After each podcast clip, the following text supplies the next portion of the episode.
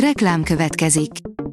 Ezt a műsort a Vodafone Podcast Pioneers sokszínű tartalmakat népszerűsítő programja támogatta, mely segít abban, hogy hosszabb távon és fenntarthatóan működjünk, és minél több emberhez érjenek el azon értékek, amikben hiszünk. Reklám hangzott el. Szórakoztató és érdekes lapszemlénkkel jelentkezünk. Alíz vagyok, a hírstart robot hangja. Ma április 28-a, Valéria névnapja van. 400 ezer forintot talált az utcán Rea, egy édesanya összes vagyona volt a pénz, az életét mentette meg, amikor felkutatta, írja a Blik. Hányan vágnának zsebre egy pénztárcát az utcán, amiben 400 ezer forint van? Rea becsületes megtaláló, szóval nem így tett, ez a piros tárca ráadásul beszélt hozzá egy család torokszorító küzdelméről, drámai sorsáról. A megtalálónak köszönhetően nem vált nincs telenné egy budapesti édesanya. Meghalt Klaus Schulze, írja a 24.hu.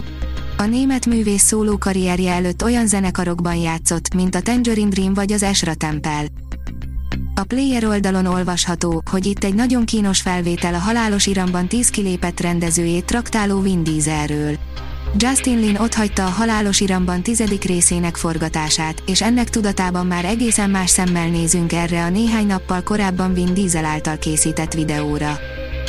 A Nemzeti Színház szerint sajátos incidens, hogy két litván társulat is kérdőre vonta Orbán Viktort és a magyarokat a közömbösségük miatt, írja a 444.hu.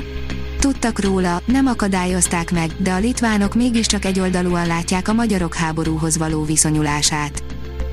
A MAFA oldalon olvasható, hogy Apáca 2 folytatást kap a Démonok között franchise legrosszabb filmje. Tovább bővül a Démonok között univerzuma, ugyanis a Warner Brothers az idei Cinemaconon bejelentette, hogy folytatást kap az Apáca. Budapestről szóló drámákkal lehet pályázni, írja a könyves magazin. Drámapályázatot hirdet a Budapest 150 ünnepi évjegyében Budapest főváros önkormányzata és a Színházi Dramaturgok céhe. A nyertes pályaműveket várhatóan a 2023-24-es évadban állítják színpadra a fővárosi színházak. Pásztor Erzsi nyitja a Tolnai Klári emlékházat, írja a Librarius.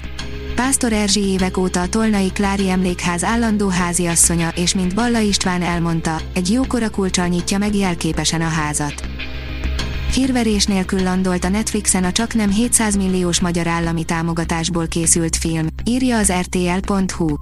A részben Budapesten forgatott téli álom egy lengyel snowboard bajnok és egy kínai zongorista szerelméről szól. A Telex írja, bejelentették az Avatar 2 hivatalos címét és első előzetesét. Online csak május közepétől lesz látható az Avatar, a víz útja trélere. De mozikban már jövő héten is játszák.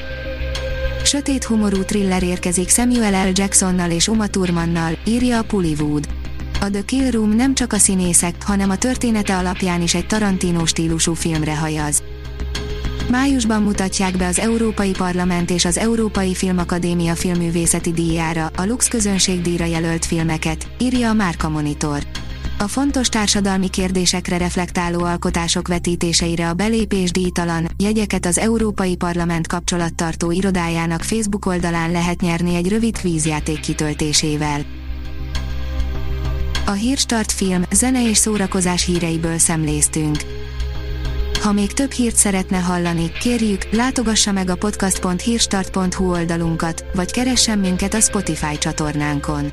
Az elhangzott hírek teljes terjedelemben elérhetőek weboldalunkon is. Ha weboldalunkon hallgat minket, az egyel korábbi adás lejátszása automatikusan elindul. Beállíthatja, hogy az összes korábbi adás, vagy csak az aktuális tematika hírei következzenek. Köszönjük, hogy minket hallgatott!